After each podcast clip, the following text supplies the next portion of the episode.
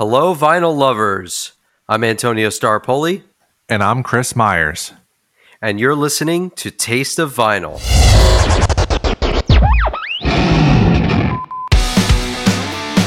Meatloaf. Ma. Where's the meatloaf? The meatloaf. Fuck. Jeez. All right, welcome, listeners. We've got a great show for you today. Our guest is Josh Hoke. He is of course, vinyl collector, but more importantly, he is the host of his own podcast called Pirate Radio After Dark. How you doing, Josh? Good. How are you guys? Thanks for having me on. Good, thank you. Good, man. Absolutely. We're psyched to have you on, man. We really appreciate you doing this. So we're going to start off with the old digital or analog question. All right. So I think it really depends on who recorded it, how it was mastered, and the format. So there's a lot of factors that play in. Mm-hmm. Preference-wise, I wish everything was recorded for vinyl, and I wish everything was mastered for vinyl, and I wish everything was available on vinyl. So that's my preference. However, individual recordings, I think that's just a case-by-case base, depending on how it was produced and the production of everything. Sure. Yeah. I mean, it's definitely a matter of preference and definitely, we've had a lot of guests make very good points as to, why streaming might be, or digital might be more convenient, and analog is better, if you really want to hear the music as it was intended to be heard by the artist. So Josh, why don't you tell us a little bit about yourself, how you got involved in the music scene. Tell us about your show. Tell us about how you started collecting vinyl. Sure. So Chris and I grew up together. We went to the same middle school and high school and all that stuff. So I've known Chris a long time, and, we both kind of grew up around punk rock and ska and all that stuff. You kind of the gateway stuff into more underground, non-mainstream music. Sure. And, over time, I just realized that music was my passion, actually, very quickly. So, I started collecting records when Double Decker Records in Allentown was originally opened across the street from where it is now. It's now a barber shop where they used to be. But I would just go in and get, punk 7 inches and, LPs that were cheap. Teenager, don't have a lot of money. Right. And just find new music that way. And there's something hypnotic about watching a turntable spin and seeing hearing the music come out of it. It's still, I think it's very kind of sexy.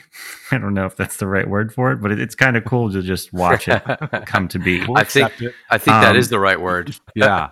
Yeah, it is. Yeah. On this podcast, we use it that way. So I just, really fell in love with music and vinyl and all of that stuff. And, back then vinyl wasn't, I'm probably going to go around 1999, 2003 is when I started, getting some vinyl. That was kind of a really dead point for vinyl. So the only bands that were really putting stuff out were punk bands, because they could, do it and put a 7-inch out pretty cheap and, get it to their fans. Over time, it's obviously grown, and, I've been able to collect a lot of the stuff that I grew up listening to, and a lot of new stuff as well. And then when I entered college, I started doing a radio show on the station, which was 90.3 FM, which no longer exists for LTRIC. And WXLV.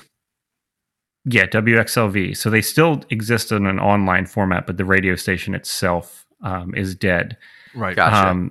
So I just really, really loved doing the radio, and it was a great way to expose myself as well as my listeners to new music, which is really my passion. I'm always trying to find, what's the next thing, what's the next sound, who's the next band kind of deal. And it's, geared in all different various genres, but just basically not mainstream stuff. So I've been doing it ever since. I hit my 17-year anniversary mark 2 weeks ago. Wow. And congratulations. I'm currently on 91.7. Awesome. Thank you, which is Muhlenberg College's station. And I'm doing a stint right now until February 1st, every Monday night from 8 to 11 on that station. Awesome. Yeah. So you do, not only do you have Pirate Radio After Dark, which is your podcast, but you're also on WMUH, the college station, right? What's the name of that show? Yep, it's also Pirate Radio After Dark. Oh, okay, gotcha. And you know, as far as like, and you've been doing it for 17 years, so like, I'm sure you know that the type of music that you've played is probably evolved. But you know, you mentioned that you do it because you want to expose people to different types of music. So can you just kind of give us a little bit of, you know, insight into like what you've been playing recently, like what genre, what bands? Sure. You know, like you said, it has evolved. You know, it really started in a lot of punk and screamo and hardcore back in the day. And I still play that, you know, but there's a lot more indie thrown in, a lot more like slowcore stuff like Pedro the Lion and things like that. But there's even black metal thrown in, some folk stuff. So it's really across the board. And my personal thing is I try to find bands that I think are truly passionate about what they do. And I know that sounds absurd to say that like there's bands out there that aren't passionate about what they do, but I truly think there's a ton of bands just phoning it in. Like it's just, you know, whatever, they either lost their desire to do what they do, or they're just basically doing it for a paycheck. So I try to find bands that, you know, you can hear that passion in the music, whatever genre it is. I don't particularly care. I just really gravitate to those bands that really push it. So, I mean, you know, last week I was on air. I played the new Deftones, obviously, which I know you guys are fans of. Absolutely. Yeah. So I did that. I played the new Sea Haven record, which is actually really good. They kind of sound like brand new now, and they kind of dropped their old sound. Oh, cool. Yeah. Just it's all over the board, really. Sea Haven. I actually, so I was like going through Instagram earlier today, and I saw a post about Sea Haven, and whoever posted it was kind of gushing about it. Was just saying like, oh, you know, I never heard this band before, but, you know, I'm glad I picked this up, and, you know, this is going to be like on my top 10. So I'm like, oh, okay. You know, like I think maybe I should give this a listen. And now you're mentioning it. So I'm definitely going to have to look it up and give it a listen. You know, starting this podcast and starting the Instagram and everything was such a great way for me to find out about new music, just discover new bands and new music. And I honestly wasn't really aware of how, you know, how impactful it would be in that regard for me. So it's very cool that I'm able to find out like what's out there and gravitate towards it and make it kind of my own thing. So it's great that you do that on your shows, just exposing people to music and exposing people to bands that are passionate about what they do, because I think you're right. I think it really does come through. Like you can hear when a band is like passionate about what they do, and there are bands that do phone it in.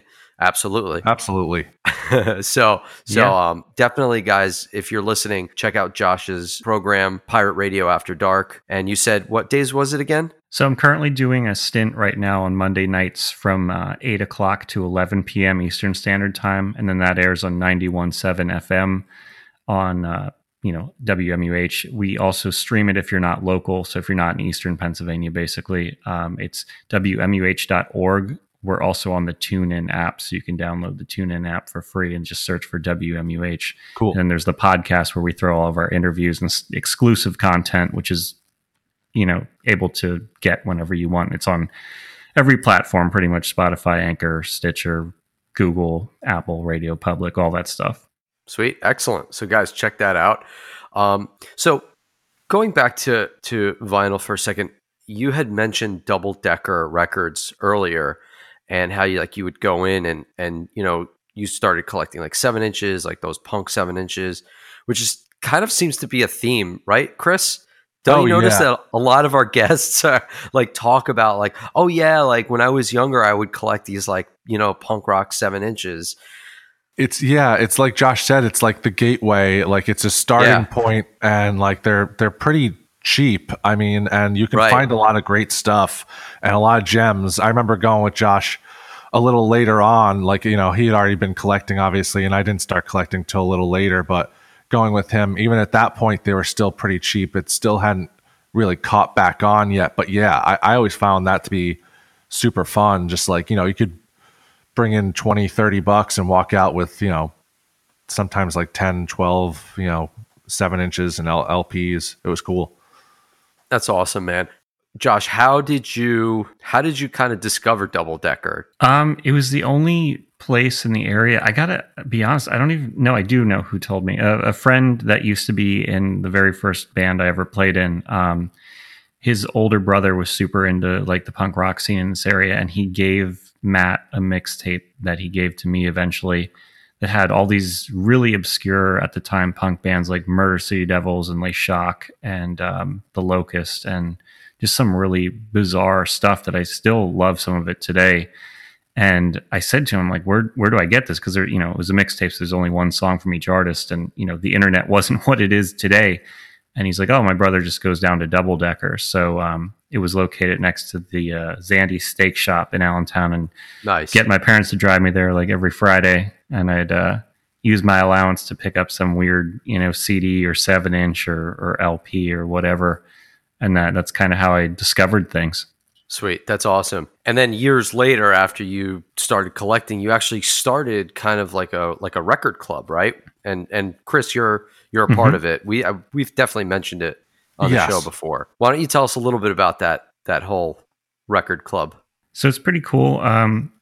In 2010, JJ, who's friends with Chris and I, who's done a radio show with me on and off, and he still does a show on WXLV. Him and our buddy Tyler and I were just kind of sitting around one night and we're like, you know what? We should just, you know, play a record. Decent exposure? Yeah. Yeah. We said basically, you know, people do book clubs, so why not just sit around, you know, drink a beer, not JJ, but drink a beer and listen to records right. And talk about them and analyze them and learn about them. And we started doing it. The very first record we ever played was Them Crooked Vultures, which I still love that record so much. I think it's Dave Grohl and Josh Home's best project.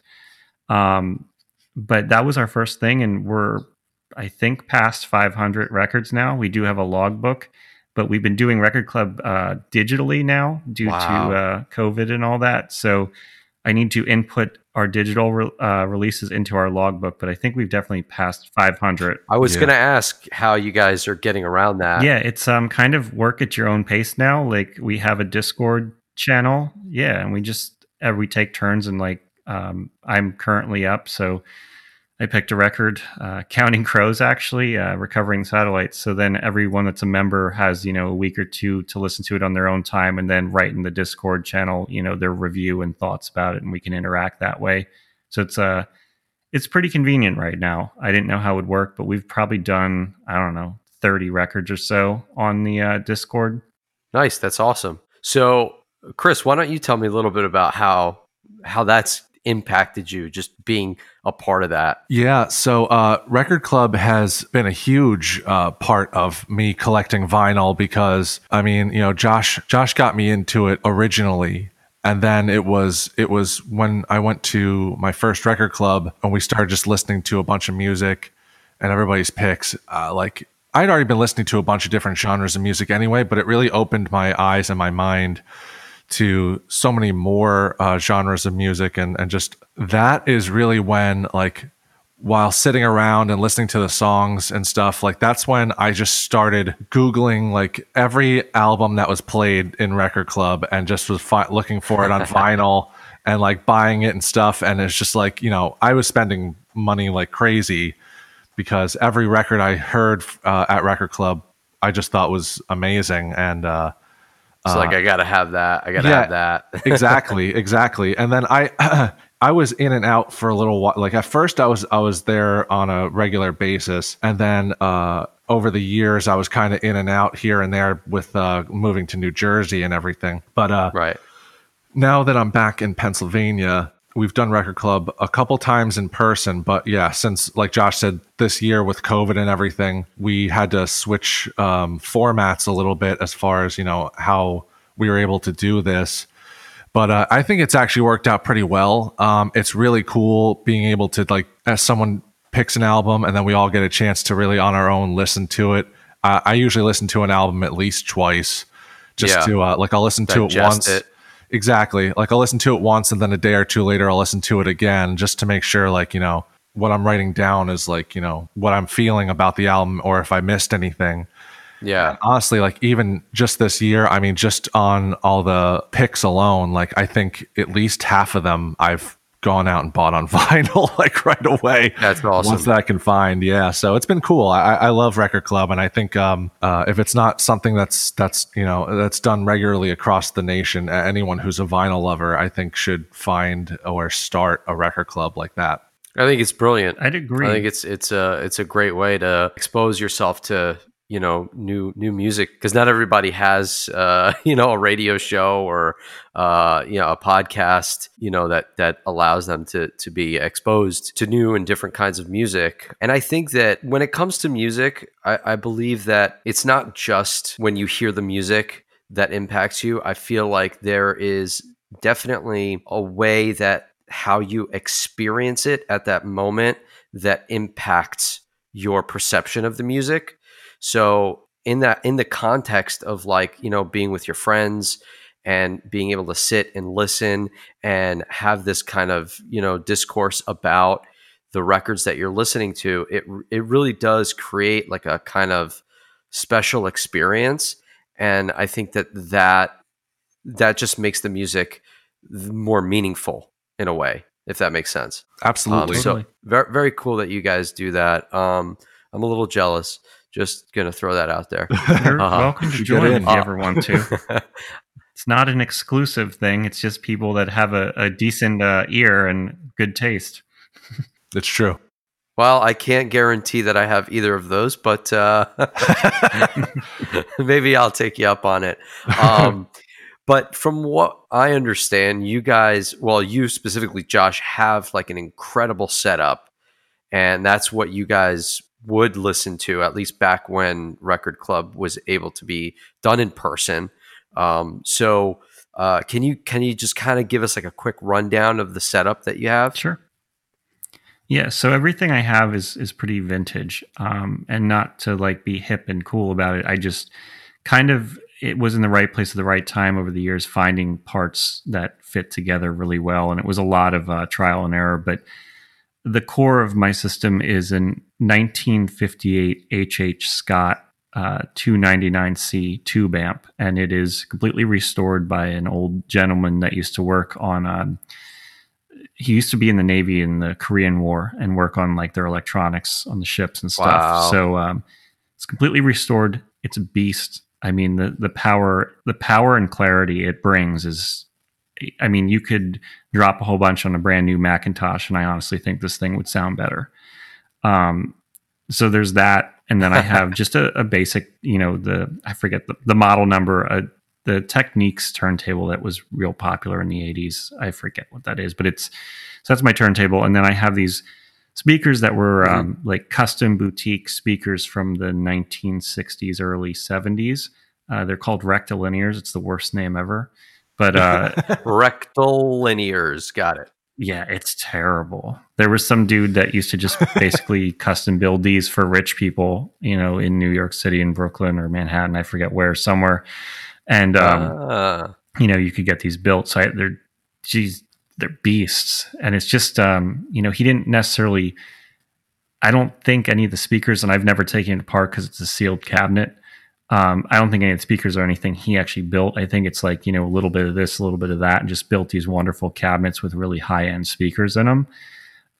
So I have that combo together, and it's just insane. Like, it truly is insane. Wow. The first record I ever threw on it was Modest Mouse, Good News.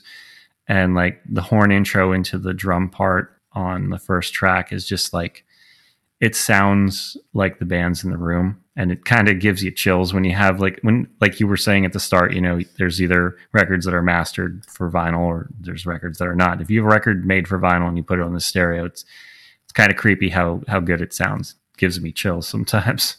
That's amazing, man. I've definitely experienced that. And I don't have a, an analog setup. I don't have tube amps or anything like that. I have a solid state Pioneer Elite, a receiver and Definitive Technology speakers. And so I'm not getting the full experience, but there have been albums that I've listened to that I've put on, and I've experienced that feeling of like, man, it it sounds like the band is in my living room. Yes. It's incredible. Yeah. You know, and I just love that.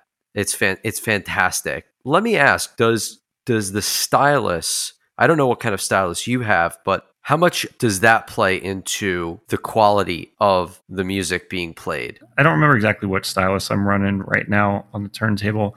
I mean, definitely you don't want, you know, like a ceramic one, like comes with a Crossley or something that'll just gouge and destroy your records and sound all goofy. So you definitely want something good. Yeah. I personally, though, I still think, and maybe it's just my setup, I think the real love comes from the amp. If you have a really good amp, it just brings everything out. So, I mean, I think it's definitely important. I know there's people that go crazy and buy these super expensive styluses, and it probably does help. But, you know, it gets to how far do you want to take it? Like, there's this really cool sound store in Double Decker where it is now, and it's in the same building, but it's a different business. And it's like the high end stuff. I mean, the stuff where like a turntable is going to run you $10,000 and a amp is going to run you $15,000. And it's going to, once you have your whole setup, it's going to cost what a house costs. And it's, you know, people right. fly in to come to this place. This isn't the average customer. And I actually, you know, I know the guy a little bit that owns it because he's really good friends with my uncle. And he's given me a test run when I've been in there a couple years ago. Yeah. And it's unreal. I mean, it's the stuff where your you know, components are resting on like these brass like pegs. So there's no, you know, sound reverberation. It's stuff beyond my comprehension and understanding. But, you know, it really depends on like, you could keep going. How far do you want to take it and how much do you want to spend? But I think for the average person, you know, that just really loves it like we do, you know, I think you just got to find what works for you. And it doesn't necessarily mean you have to drop, you know, thousands of dollars on a piece of equipment. Yeah, we had a guest on from Brinkman recently, and you know these are very, very high end turntables and receivers, you know, amps, preamps, and they are very expensive. Mm-hmm. People that purchase that type of thing have money to burn, and they have setups that can cost upwards of $200,000 to $300,000, which is, you know, when you think about it, it's like what that does not compute. Yeah. But I like what he said. He said, trust your ears. So, you know, to me that just says it doesn't matter how much you spend, what you spend. If at the end of the day, if you hear something and it sounds good to you, that's all that matters. Exactly. I agree with that completely, because there's stuff that I've heard on different stereos, you know, that I know upon having conversations with people that have listened to it as well. It's just, you know, your ears. It's, you know, our ears get damaged over time. Our ears change over our lifetime. It really depends who you are and what you're at. Yeah. That's a very good point. Our ears change, our musical palates change as well.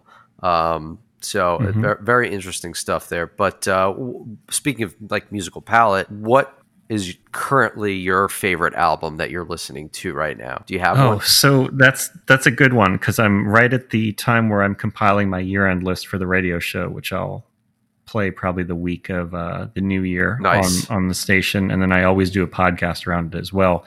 But it's like, since I do the new music show, and that's all I do, you know, as far as the radio goes, it's all new music all the time.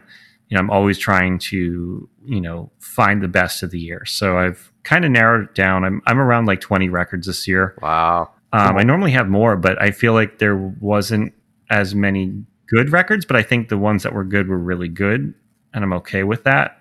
So ultimately, to answer your question, I did play it at Record Club. There's a band out of the UK called Loathe, and I was into them on their first record, which came out, I think, in 2017. It's called A Cold Sun. But they put out a new one in January. So this one stayed with me all year. It was like the first record of the year that I bought, and I'm still obsessed with it. It's called I Let It In and It Took Everything.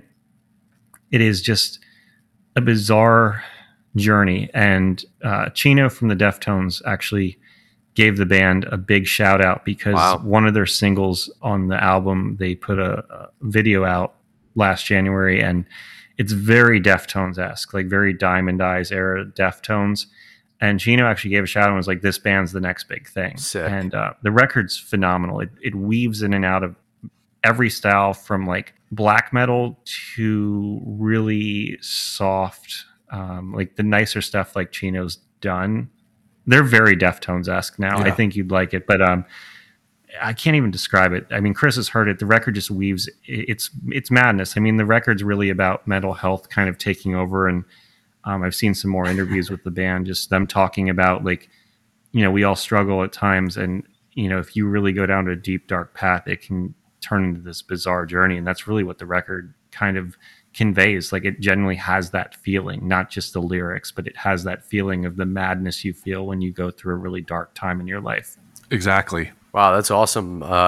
Definitely going to check that out. That sounds really interesting. So that's like your album of the year. What do you have like a most prized album in your collection? Something that you value more than any other record that you own? Whether that be like monetarily or just for your own. It's that's a tough one. You know, I have some stuff I really value. Like I love my favorite all-time band, and it's basically two bands because it's the same members, but At the Drive-In and the Mars Volta is my favorite bands that I've, you know, been into for the last 20 years or so.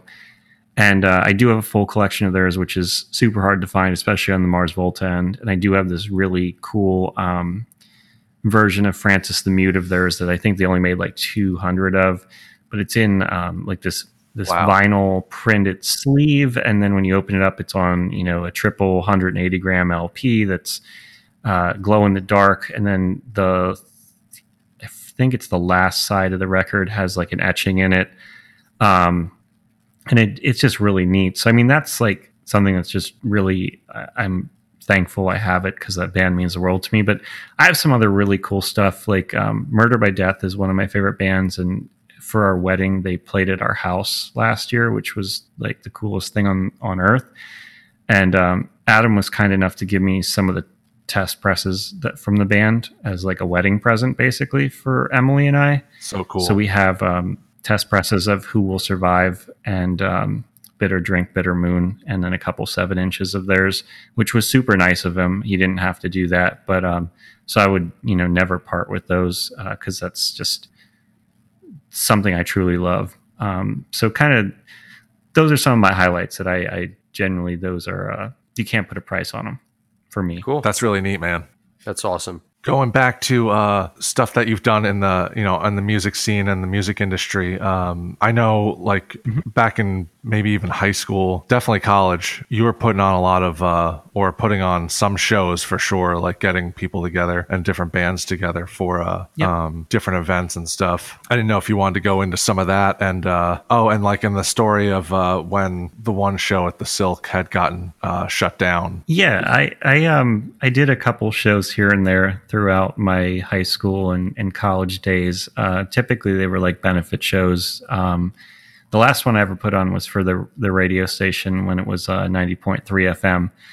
And that was a whole mess. The show would have been great. And what happened with the show that was allowed to happen was great. But basically we were playing at this venue that doesn't exist in Allentown anymore called Silkworks. And it was a place that was used for theater, basically. But the owner was nice enough to give us the space for free for the benefit for the station. I had a lot of really good bands. I had like Kiss Kiss, who was on Eyeball Records, come down to play. I had Sadaharu from Lancaster, who was really big at the time. I had Settle from Easton. I had Ritter, who was local. Right. I had this band out of Boston, Hoag. But we got about halfway through, and the fire marshal walked in from Allentown, and he's like, "Oh, those curtains aren't fireproof." Like just nitpicking, and basically shut the show down. And Sadaharu, who's very much a political band, was just about to play. We were about halfway through the show at that point. And Angelo, the singer, just fucking lost it on like the police. And then I got on the mic and kind of lost it too. And they actually ended up bringing down like the riot squad for Allentown. They didn't actually like you know, get in full gear, but they were there on premise, and they had like the riot van that they can take a bunch of people away with, you know, if they have to take a mass arrest. Dude. And it ended up being a peaceful shutdown, but like I called the show. Yeah. And for a benefit for a college. And there was, you know, there was no drinking. There was no drugs. There was none of these bands were like super crazy. Like as far as like, it's not like there was like this big pit and like people were getting beat up or anything. But I called the mayor the next day, who's now in jail for fraud, by the way. Yes. And I called him and I'm like, your fire marshal just shut down a benefit show for the college that is in your town. And he's like, I didn't know anything about it. He's like, I would have stopped that if you would have called me. And I'm like, well, it's pretty shitty of him. So I did get like a public apology from him about it. And it made the newspaper and stuff. I mean, the whole thing was ridiculous. I think it was even on like the local news channel as well. So that was the last show I did. That was fun. And then we started doing live sessions on the radio, which you guys were part of. And that was, you know, one of the coolest things I got to do in 90.3 because they had this wonderful studio. So I got to broadcast, you know, live bands. And we ended up doing 64 of those, which I'm now starting to archive into the podcast. So if anyone checks out the podcast on my podcast, I should clarify that. The archives of those are going up, and eventually yours will go up. I'm going in order though, so you guys are kind of in the middle of that. Yeah, right, that's awesome, man. Just so you know, everybody that's listening kind of knows, Chris and I had gone to your radio station many moons ago, and it was actually our very 13. And so it was our very first like experience with radio, and it was very special for us because not only were we on there and, you know, doing an interview, but we actually did get to play. And so it was a very unique experience for us, and it was a lot of fun. I definitely know that I'm never going to forget it, and I'm just psyched that, you know, you're going to put that stuff up in your archives so that we can access it. I don't know anybody who's going to care to hear us for us, but that's still very cool for sure. I'm excited. We're slowly putting them back up and editing them a little bit, but it's cool. I'm lucky to have done that. I mean, we even had like Pedro the Lion. I mean, David Bazan from Pedro the Lion actually came he was on a living room tour and stopped by, which to me, I don't think other than the interview we did with the Deftones that we'd ever top anything like that on my show. And I'm just, you know, truly lucky to have done that level of stuff on just a, you know, college radio station. But it's one of those things, if, you know, and just like your podcast here, if you put in the effort, people will come. So absolutely, you know, you got to do the work though. Yeah, for sure. Well, Josh, we thank you for answering all of our mundane questions. We hope we didn't bore you too much. Now that brings us to the On the Platter segment of the show. Oh, God, it's so good. So good and tasty. And today we're talking about Weezer's album, the Blue Album, self-titled Blue Album. And it was released in 1990... Four, I believe. Yes, it was released in 1994. Josh, you own this album as well. Yep. Okay, cool. So it's a classic. It is a classic, and so what's funny is you and I had a conversation about this before because my copy happens to be the Music on Vinyl copy, and I wasn't aware of that at the time. I didn't buy it. My fiance actually bought it, and I didn't know whether or not it was like an original, like from 1994, or if it was like a reprint, but you set me straight, and which I'm glad you did, but you did say that it was the best sounding pressing of that record. Yeah, from everything I hear, it is. I mean, I have the same copy as well that you have. Me too. I think they got the little gold foil stamping on the back or something with the numbers as well. Yes. But yeah, it does. It sounds really good. I mean, I'm not the type of person that needs to have like the original pressing or a certain variant for most things. Like I could care less. I just want it to sound good. So yeah, I think you ended up getting the right copy. I think I have the same one too. So just to, like off topic, but on topic, like you just mentioned how you're not one to really care about like the variants and stuff. That's kind of how I started. But now like as I'm getting like so much more into this world and doing this podcast and having the Instagram and stuff, now that's all I look for is like what variants are out there. I'm like, okay, cool. Like this is definitely a record I want. I'm like, oh yeah, I definitely want like this particular record from this band. So I'll do like a Google search and I'll find it and I'll be like, okay, cool. It comes in the black, but like anything limited, anything cool, like let me look it up. Let me see if I could find anything that, it makes it more, special for me, which is, I guess it's kind of silly, but there's nothing wrong with having a record that sounds good. Doesn't necessarily have to be limited. It doesn't have to be a variant. So I get it. I get where you're coming from. I just have gone down this path and hopefully I don't know where it's going to lead me, but probably bankruptcy, but yeah, we'll see. No, that's cool. There's a couple bands I do have some variant collecting of. Yeah, same here. And there's definitely a few albums in my collection where I have at least 2 or 3 copies. Maybe I'll have the black one and then I'll have like a splatter and a split color or whatever, just because it's like I love the album and those variants to me just look really cool. Like, and they're works of art, like we've said before. I mean, they're just like, it takes there's a lot that goes into those. And it's worthwhile. Yeah, it is like kind of having like a piece of history in a way. We had a guest on, Tyler. I don't know if you remember. Josh knows Tyler. Oh, right. And so he had mentioned, God, and the way he articulated it was so much more eloquently that I'm just going to paraphrase. Right. But he did say something to the effect of like, it's kind of a way to. There's like a reverence in owning, the record of a band or the album that you really love. It kind of just makes it like more a part of who you are in a way. So like I said, I'm paraphrasing here. I definitely did. I definitely butchering what he said, but you get the gist of it there. Yes. Anyway, back to Weezer.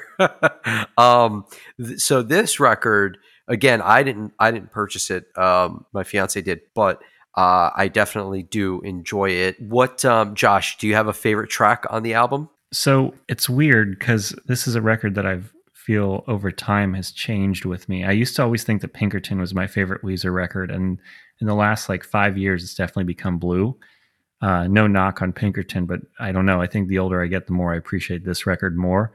But I think right now it'll be Only in Dreams, the last track. It's just got such a great build. And when it hits that middle part where the drums really build it up and then the song just kind of goes crazy, that's like the pinnacle of the record for me. Nice. What about you, Chris? I'll always have, I'm always a sucker for and Josh knows this, I'm always a sucker for the really catchy songs. And I love the whole album. It's a staple album, but my favorite song is probably Say It Ain't So. There's nothing a couple reasons behind that, but it's just a song that, I don't know, it's just a great song. Deftones did a great cover of it. Josh and I were in a band called The Stevens that did a cover of it. And I don't know, there's just a lot of history of that, with me for that album and that song in general. I don't know, that's definitely my favorite Weezer album, I think.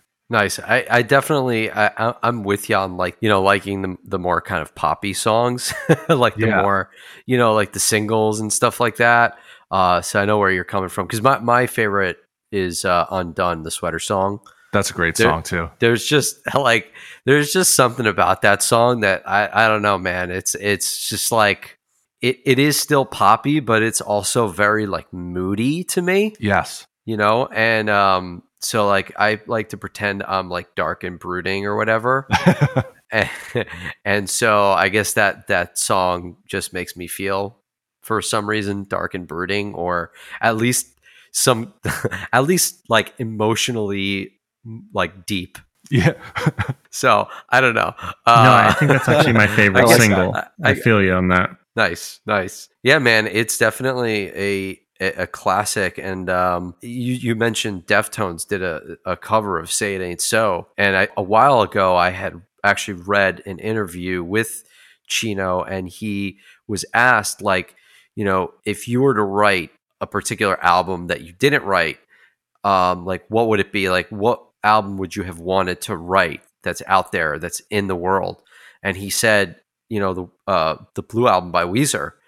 And that's just like a testament to, you know, how amazing and just like how influential that album is.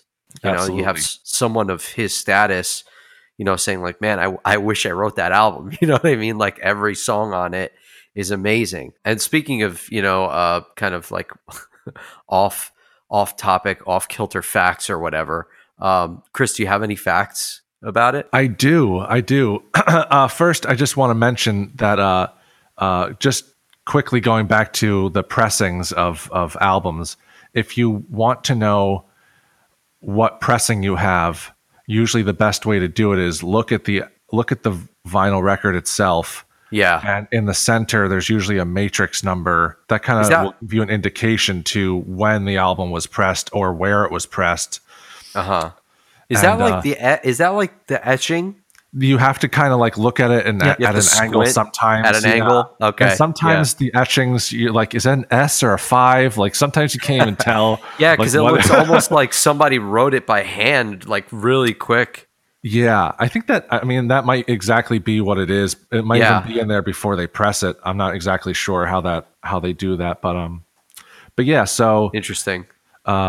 That'll let you know what pressing or what year that album came out. Just as that's one factoid, but not about this album. So, well, that's good to know because you know, I probably would have saved myself some wondering and confusion about this particular record. So, well, it's tough to know that it's tough to know though, because if you look at any album, it'll always say the year that the album originally came out. So my first thought was the same thing. Like, is this an original pressing? Yeah. And it won't say like, you know, it won't say every year, you know, like it'll say 96 and then maybe it'll say like 2011 or like, you know, not necessarily Weezer album, but like, it doesn't indicate what year the actual pressing came out. Right, because I have records that like the original date that it was released is on there. Yeah. And then the pressing date is on there as well, the pressing year. So that's cool. So like Yeah, right. So like it's a little bit more clear, but then there are ones where you're just like, there's just this release date on here, and like I don't know why, but I feel like this is not an original release. I mean, look, that's not the most important thing, but you know, you want to know what you have, especially when you're like archiving things and putting them into Discogs and stuff like that. You want to make sure that, you know, like you have the correct version of that album.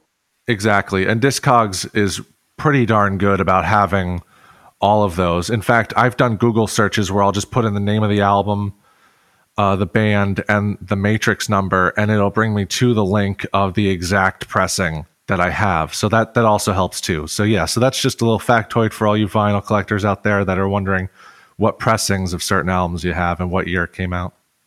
You're welcome. Yeah, so you're welcome. Took you to school. Yeah. And that finishes my knowledge of vinyl. That's no. It. Just all right. All right. Well, I got to find a new co-host. Yeah, so. Yeah. That's all I know.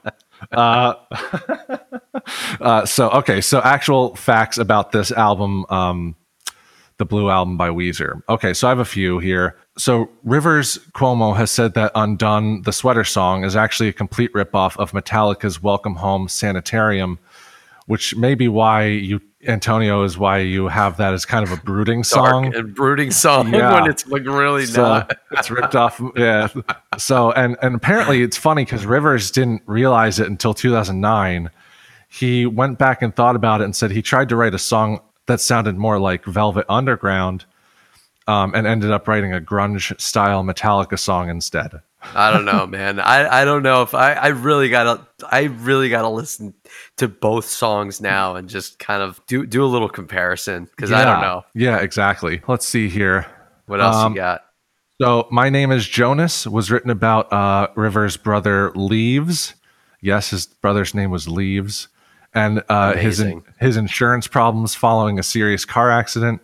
Apparently in 92, his brother was in a serious car accident while attending college in Ohio and submitted claims for recovery costs, but ultimately lost because the accident occurred in his friend's car. Wah, wah. Yeah, yeah. That sucks. Don't think you're going to get insurance for driving your buddy's car, okay? Hey, it was worth a shot, I guess. It was worth a shot, yeah. It's a story you'll always have. Yeah, for sure. Let's see. Buddy Holly was originally supposed to be a song about Ginger Rogers, and Rivers had planned to leave it. I look just like Ginger Rogers. And it does still work, but it doesn't hate myself. Have the same ring. Yeah, it doesn't have the same ring as Buddy Holly. No, it doesn't. Especially when Rivers in that song really does look like Buddy Holly a little bit. So yeah, it sure does. So he planned to leave it off the album because he thought it would be too cheesy, which is interesting because you tend to hear that kind of story a bit with a lot of different bands where they think, oh yeah, I'm going to leave this song off. This is just garbage. And then it ends up being like one of the more popular songs. Right. It like propels them to success because I'm pretty sure that was like the song that, broke them. Yeah. Yep. I remember being a little kid, sitting in front of the TV, like watching MTV. And like when that video would come on, I just loved the whole, like everything about it because you had like, it was the Happy Days, oh yes, the diner. It was but what was the name of that diner? It was, we should look it up. I just feel like such an idiot. People listening to this right now are pulling their friggin' hair out. They're like, it's this. They're like, it's called this. Oh man, it actually took me. Never mind. It actually took me to Arnold's. Yep. That's it. Yeah, yep. That's it. Arnold he was in the video, right? Like insane. All right. Yeah. Wow. Really cool. Anyway, I just kind of wanted to throw that in there because, why not? I like it though. It's another great fact. It's a great video. It is. Last fantastic. Yes. A last fact here.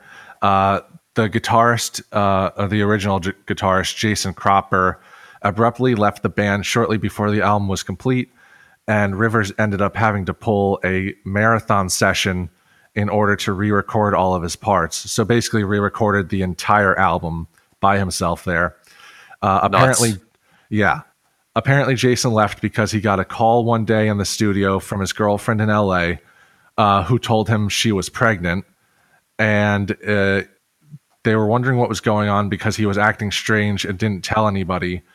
And he would leave the studio here and there to go to the roof and just scream.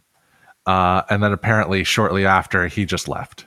So there's some... Wow, so moral of the story, babies will ruin lives. Yeah. Yeah. I'm kidding. Don't impregnate a woman if you're on the verge of becoming a huge rock star. Yeah. So sorry, Jason. Sorry you didn't make it. Yikes. Sorry. But hope you're happy with the family, though.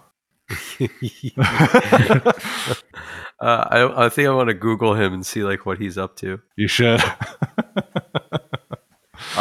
So awesome, man. Thank you for going over those very cool facts. Yeah, totally.